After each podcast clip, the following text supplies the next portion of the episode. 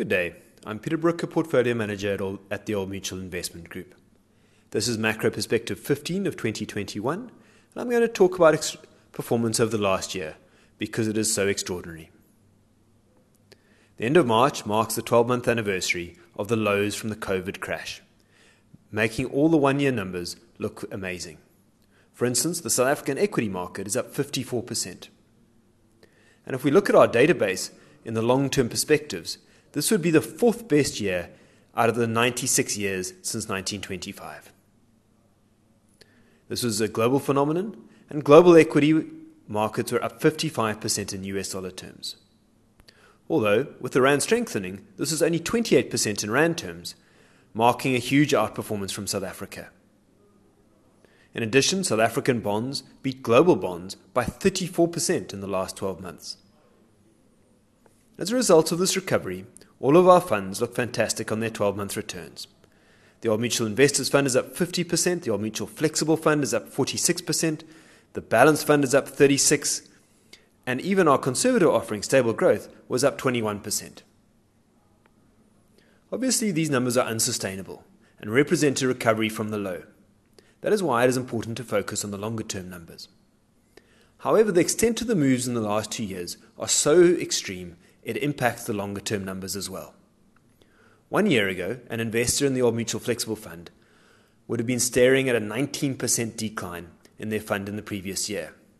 Today, they have a 47% gain. Pushing that into the five year annualized numbers, one year ago, there was a decline of 1%, and now it is an increase of 6.6%.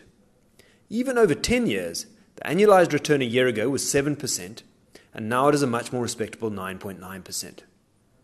Or, if as like us you exclude inflation, which was 5% over the decade, that's a real return of nearly 5%. As well as impacting absolute performance, the recovery has impacted relative performance.